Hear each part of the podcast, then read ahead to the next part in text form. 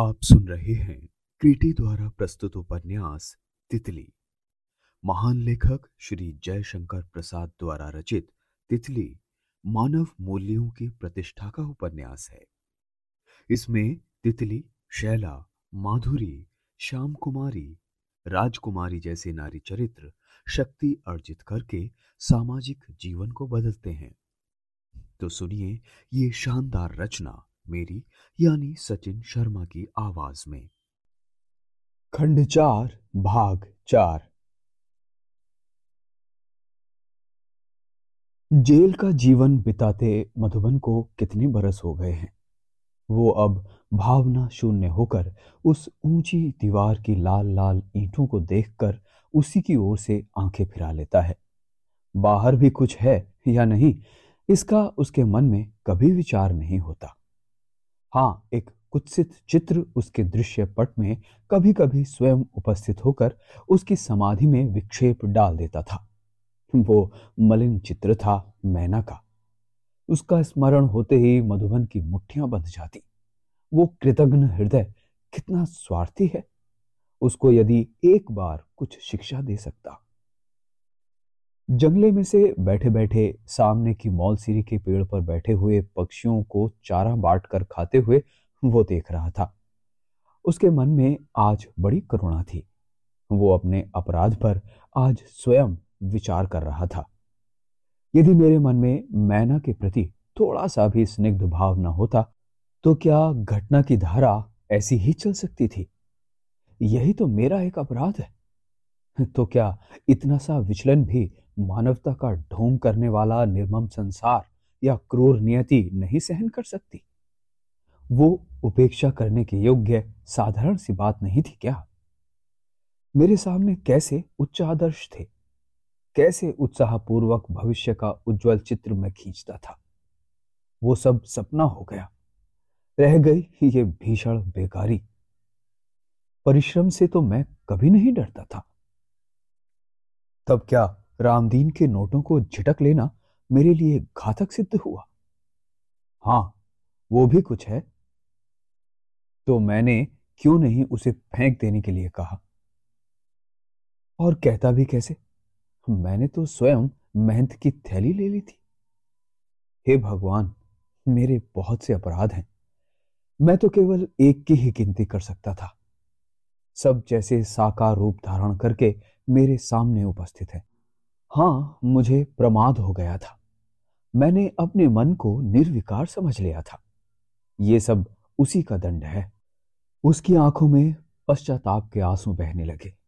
वो घंटों अपनी काल कोठरी में चुपचाप जंगले से टिका हुआ आँसू बहाता रहा। उसे कुछ झपकी सी लग गई। स्वप्न में तितली का शांतिपूर्ण मुखमंडल दिखाई पड़ा। वो दिव्य ज्योति से भरा था। जैसे उसके मन में आशा का संचार हुआ। उसका हृदय एक बार उत्साह से भर गया। उसने आँखें खोल दी। फिर उसके मन में विकार उत्पन्न हुआ। गिलानी से उसका मन भर गया। उसे जैसे अपने आप से घृणा होने लगी। क्या तितली मुझसे स्नेह करेगी? मुझ अपराधी से उसका भी वही संबंध फिर स्थापित हो सकेगा? मैंने उसका ही यदि स्मरण किया होता, जीवन के शून्य अंश को उसी के प्रेम से, केवल उसकी पवित्रता से भर लिया होता तो आज ये दिन मुझे ना देखना पड़ता। किंतु क्या वही तितली होगी? वो अब भी वैसी ही पवित्र, इस नीच संसार में जहाँ पग पग पर प्रलोभन है, खाई है, आनंद की, सुख की लालसा है। क्या वो वैसी ही बनी होगी? जंगले के द्वार पर कुछ खड़खड़ाहट हुई। प्रधान कर्मचारी ने भीतर आकर कहा, मधुबन, तुम्हारी अच्छे चाल चलन से संतुष्ट होकर तुमको दो बरस की छूट मिली है। तुम छोड़े दिए गए मधुबन ने अवाक होकर कर्मचारी को देखा। वो उठ खड़ा हुआ। बेड़ियाँ झंझना उठी। उसे आश्चर्य हुआ अपने शीघ्र छूटने पर। वो अभी विश्वास नहीं कर सकता था। उसने पूछा तो मैं छूट कर क्या करूँगा? फिर डाके न डालना और चाहे जो करना।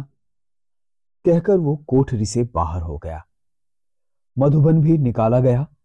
फाटक पर उसका पुराना कोट और कुछ पैसे मिले। उस कोट को देखते ही जैसे उसके सामने आठ बरस पहले की घटना का चित्र खिंच गया। वो उसे उठाकर पहन ना सका।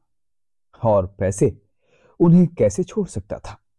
उसने लौट कर देखा तो जेल का जंगलेदार फाटक बंद हो गया था। उसके सामने खुला हुआ संसार एक विस्तृत कारागार के सदृश झाए झाए कर रहा था। उसकी हताश आँखों के सामने उस उजले दिन में भी चारों ओर अंधेरा था। जैसे संध्या चारों ओर से घिरती चली आ रही थी। जीवन के विश्राम के लिए शीतल छाया की आवश्यकता नहीं। किंतु वो जेल से छूटा हुआ अपराधी, उसे कौन आश्रय देगा? वो धीरे धीरे बीरू बाबू के अड्डे की ओर बढ़ा। किंतु वहाँ जाकर उसने देखा कि घर में ताला बंद है। वो उन पैसों से कुछ पूरियाँ लेकर पानी के कल के पास बैठकर खा ही रहा था कि एक अपरिचित व्यक्ति ने पुकारा, मधुबन? उसने पहचानने की चेष्टा की किंतु वो असफल रहा। फिर उदास भाव से उसने पूछा, क्या है भाई? तुम कौन हो? अरे, तुम ननी गोपाल को भूल गए क्या? बीरू बाबू के साथ? अरे हाँ ननी तुम हो। मैं तो पहचान ही ना सका। इस साहबी ठाट में कौन तुमको ननी गोपाल कहकर पुकारेगा? कहो, बीरू बाबू कहाँ है?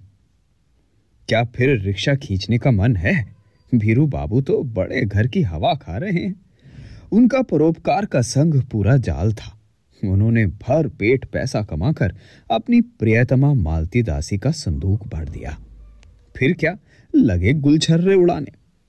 एक दिन मालती दासी से उनकी कुछ अनबन हुई वो मार पीट कर बैठे। उस दिन वो मदिरा में उन्मत्त थे। तुम आश्चर्य करोगे ना?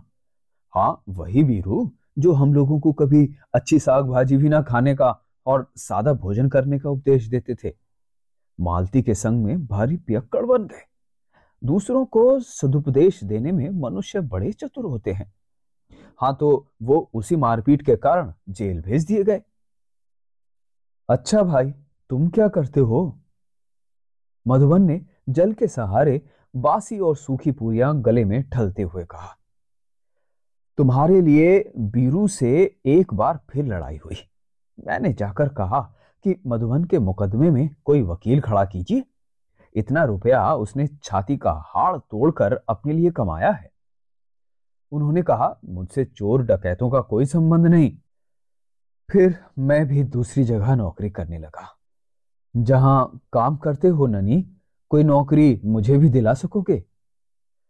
नौकरी की तो अभी नहीं कह सकता। हाँ तुम चाहो तो मेरे साबुन के कारखाने की दुकान हरिहर क्षेत्र के मेले में जा रही है। मेरे साथ वहाँ चल सकते हो। फिर वहाँ से लौटने पर देखा जाएगा। पर भाई, वहाँ भी कोई गड़बड़ ना कर बैठना। तो क्या तुमको विश्वास है कि मैंने उस पियक्कड़ को लूटा था और रिक्शा से घसीट कर पीटा भी था? मधुबन उत्तेजित हो उठा। उसने फिर कहा तो भाई, तुम मुझे ना लिवा ले जाओ। ये लो, तुम तो बिगड़ गए। अरे, मैंने तो हँसी की थी। लो, वो मेरा सामान भी आ गया। चलो तुम भी। पर ऐसे नंग धड़ंग कहाँ चलोगे? पहले एक कुर्ता तो तुम्हें पहना दूँ। अच्छा लारी पर बैठकर तुम चलो हावड़ा, मैं कुर्ता लिए आता हूँ। ननी ने सामान से लदी हुई लारी पर उसे बैठा दिया। मधुबन नियति के अंधड़ में उड़ते हुए सूखे पत्ते की तरह निरुपाय था। उसके पास स्वतंत्र रूप से अपना पथ निर्धारित करने के लिए कोई साधन न था। वो जेल से छूटकर हरिहर क्षेत्र चला। कई कोस का वो मेला न जाने भारतवर्ष के किस अतीत के प्रसन्न युग का स्मरण चिन्ह है। संभव है मगध के साम्राज्य की वो कभी प्रदर्शनी रहा हो। किंतु आज भी उसमें क्या नहीं बिकता। लोग तो यहाँ तक कहते हैं कि अब इस युग में भी वहाँ भूत प्रेत बिकते हैं। मधुबन ने अपनी दाढ़ी नहीं बनवाई थी। उसके बाल भी वैसे ही बढ़े थे। वो दुकान की चौकीदारी पर नियुक्त था। साबुन की दुकान सजी थी। मधुबन मोटा सा डंडा लिए एक तिपाई पर बैठा रहता। वो केवल ननी से ही बोलता। उसका स्वभाव शांत हो गया था। ये अतीव क्रुद्ध है, ये नहीं ज्ञात होता था। ननी के बहुत कहने सुनने पर एक दिन वो गंगा स्नान करने गया। वहाँ से लौटकर हाथियों के झुंडों को देखता हुआ वो धीरे धीरे आ रहा था। वहाँ उसने दो तीन बड़े सुंदर हाथी के बच्चों को खेलते हुए देखा। वो अनमना सा होकर मेले में घूमने लगा। मनुष्य के बच्चे भी कितने सुंदर होते होंगे जब पशुओं के ही बच्चे इतने आकर्षक हैं। यही सोचते सोचते उसे अपनी गृहस्थी का स्मरण हो आया। उड़ती हुई रेत वो दूसरित होकर उन्मत्त की तरह पालकी, घोड़े, बैल, ऊँट और गायों की पंक्ति को देखता रहा। देखता था, पर उसकी समझ में ये बात नहीं आती थी कि मनुष्य क्यों अपने लिए इतना संसार जुटाता है। वो सोचने के लिए मस्तिष्क पर बोझ डालता था, फिर विरक्त हो जाता था। केवल घूमने के लिए वो घूमता रहा। संध्या हो आई, दुकानों पर आलोक माला जगमगा उठी। डेरों पर नृत्य होने लगा। गाने की एक मधुरतान उसके कानों में पड़ी। वो बहुत दिनों पर ऐसा गाना सुन सका था। डेरे में बहुत से लोग खड़े थे। वो भी जाकर खड़ा हो गया। मैना ही तो है वो। अरे, कितना मादक स्वर है। एक मंचले ने कहा वाह महंत जी, बड़े आनंदी पुरुष हैं। मधुबन ने पूछा, कौन महंत जी? धामपुर के महंत को नहीं जानते तुम? अभी कल ही तो उन्होंने तीन हाथी खरीदे हैं। राजा साहब मुँह देखते रह गए। हज़ार हज़ार रुपए दाम बढ़ाकर लगा दिया। राजसी ठाठ हैं। एक से एक पंडित और गवैये उनके साथ हैं। ये मैना भी तो उन्हीं के साथ आई है। लोग कहते हैं सिद्ध महात्मा है। जिधर आँख उठा दे, लक्ष्मी बरस पड़े। मधुबन को थप्पड़ लगा। मैना और महंत। तब वो यहाँ क्यों खड़ा है? उस बड़े से डेरे के दूसरी ओर वो चला। आसपास छोटी छोटी छोलदारियाँ खड़ी थीं। मधुबन उन्हीं में घूमने लगा। वो अपने हृदय को दबाना चाहता था। पर विवश होकर जैसे उस डेरे के आसपास चक्कर काटने लगा। इतने में एक दूसरा परिचित कंठ सुनाई पड़ा। हाँ, चौबे ही तो थे। किसी से कह रहे थे, तहसीलदार साहब महंत जी से जाकर कहिए कि पूजा का समय हो गया। ठाकुर जी के पास भी आए मैना तो कहीं जा नहीं रही है। मरे महंत जी, ये जितना बूढ़ा होता जा रहा है, उतना ही पागल होने लगा है। रुपया बरस रहा है और कोई रोकने वाला नहीं। तहसीलदार ने उत्तर दिया मधुबन के अंग से चिंगारियाँ छूटने लगी। उसके जीवन को विषाक्त करने वाले सब विषैले मच्छर एक जगह। उसके शरीर में जैसे भूला हुआ बल चैतन्य होने लगा। उसने सोचा, मैं तो संसार के लिए मृत प्राय ही हूँ। फिर प्रेतात्मा की तरह मेरे अदृश्य जीवन का क्या उद्देश्य है? तो एक बार इन सबों को फिर ऐटने वाले हृदय पर अधिकार किया। वो प्रकृतिस्थ होकर ध्यान से उनकी बातों को सुनने लगा। सभी अफसर लोग डेरे में हैं महंत जी नहीं आ सकते। एक नौकर ने आकर चौबे से कहा, तहसीलदार ने कहा, महाराज, क्यों आप घबराते हैं? कुछ काम तो करना नहीं है। इसके साथ हम लोगों के रहने का ये तात्पर्य तो है नहीं कि ये सुधारा जाए। खाओ, पियो, मौज लो। देखते नहीं, मैं चला था धामपुर के जमींदार को सुधारने। क्या दशा हो गई? आज वही मेम सर्वस्व की स्वामिनी है और मैं निकाल बाहर किया गया? गाँव में किसी की दाल नहीं गलती। किसान लोगों के पास लंबी चौड़ी खेती हो गई। वो अब भला कानून गो और तहसीलदार की बात क्यों सुनेंगे? अमीरों के यहाँ तो ये सब होता ही रहा है। हम लोग मंदिर के सेवक हैं, चलने दो। चलने दे तो ठीक है, पर कुछ नियम संसार में है अवश्य। उनको तोड़कर चलने का क्या फल होता है? ये आपने अभी नहीं देखा क्या? देखिए, हम लोगों ने अधिकार रहने पर धामपुर में कैसा अंधेर मचाया था। अब किसी तरह रोटी के टुकड़ों पर जी रहे हैं। कहा वो इंद्रदेव की सरलता और कहा इसकी पिशाच लीला? आपने देखा नहीं मुंशी जी? वो लड़की देहाती बालिका तितली, जिसकी गृहस्थी हम लोगों ने सत्यानाश कर देने का संकल्प लिया था। आज कितने सुख से और सुख भी नहीं, गौरव से जी रही है। उसकी गोद में एक सुंदर बच्चा है और गाँव भर की स्त्रियों में उसका सम्मान है। मधुबन और भी कान लगाकर सुनने लगा। बच्चा? अरे वो न जाने किसका है। उसकी टीम टाम से तो कोई बोलता नहीं। पहले का समय होता तो कब की गाँव के बाहर कर दी गई होती। और तुम आज उसकी बड़ी प्रशंसा कर रहे हो। उसी के पति मधुबन ने तो तुम्हारी ये दुर्दशा की थी। बुरा हो चांडाल मधुबन का। उसने भाई तुम्हारा बायां हाथ ही झूठा कर दिया। ये तो कहो किसी तरह काम चला लेते हो। हाँ जी अपने लोगों का क्या? तो चलो, हम लोग भी वहीं बैठकर गाना सुने। यहाँ क्या कर रहे हैं? तहसीलदार ने चौबे का हाथ पकड़कर उठाया। दोनों बड़े डेरे की ओर चले। मधुबन अंधकार में हट गया। उसका मन उद्विग्न था। वो किसी तरह उसको शांत कर रहा था। मैना की स्वर लहरी वायुमंडल में गूंज रही थी, किंतु मधुबन के मन में तितली और उसके लड़के के विषय में विकट द्वंद चलने लगा था। वो पागल की तरह लड़खड़ाया हुआ ननी गोपाल के पास जा पहुँचा। कहा ननी बाबू, मुझे छुट्टी दीजिए, मैं अब जाता हूँ। क्यों मधुबन? क्या तुमको यहाँ कोई कष्ट है? नहीं, अब मैं यहाँ नहीं रह सकता। तो भी रात को कहाँ जाओगे? कल सवेरे जहाँ जाना हो, वहाँ के लिए टिकट दिला दूँगा। ननी ने पुचकारते हुए कहा। मधुबन ने रात किसी तरह काट लेना ही मन में स्थिर किया, वो चुपचाप लेट गया। मेले का कोलाहल धीरे धीरे शांत हो गया था। रात गंभीर हो चली थी। मधुबन की आँखों में नींद नहीं थी। प्रतिशोध लेने के लिए उसका पशु सांकल दौड़ा रहा था और वो बार बार उसे शांत करना चाहता था। भयानक द्वंद्व चल रहा था। सहसा अब उसे झपकी आने लगी थी। एक हल्ला सा मचा, हाथी हाथी। रात की अंधियारी में चारों ओर हलचल मच गई। साटे बड़दार दौड़े, पुलिस का दल कमर बांधने लगा। लोग घबराकर इधर उधर भागने लगे। मधुबन चौंक कर उठ बैठा। उसके मस्तक में एक पुरानी घटना दौड़ धूप मचाने लगी।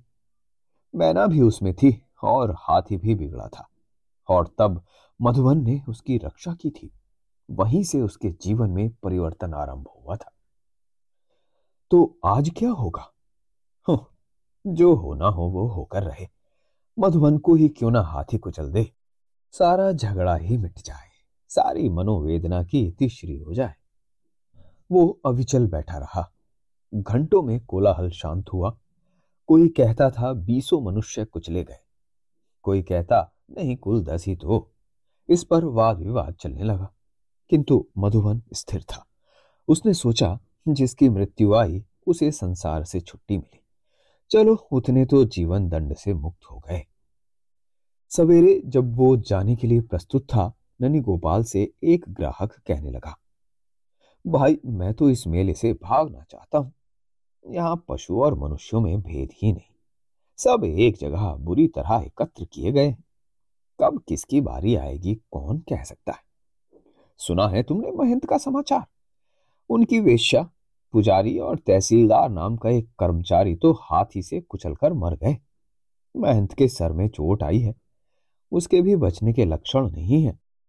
उसी के हाथी बिगड़े, तीनों के तीनों पागल हो गए। कुछ लोग तो कहते हैं, जो राजा इन हाथियों को लेना चाहता था, उसी ने कुछ इन्हें खिलवा दिया। ननी ने कहा, अरे, मरे भी ये पापी। हाँ तो तुमको तीन दर्जन चाहिए। बांधो जी। नौकर साबुन बांधने लगे। मधुबन स्तब्ध खड़ा था। ननी ने उससे पूछा तो तुम जाना ही चाहते हो? हाँ। कुछ चाहिए? नहीं, अब मुझे कुछ नहीं चाहिए। मैं चला। मधुबन सिर झुकाकर धीरे धीरे मेले से बाहर हो गया। उसके मन में यही बात रह रहकर उठती थी, मरते तो सभी हैं। फिर भगवान उन्हें पाप करने के लिए उत्पन्न क्यों करता है? जो मरने पर भी पाप ही छोड़ जाते हैं। और तितली, उसके लड़का कैसा? कब हुआ? हे भगवान मरते मरते भी ये सब मेरे मन में संदेह का विष उड़ेल गए। वो निरुद्देश्य चल पड़ा।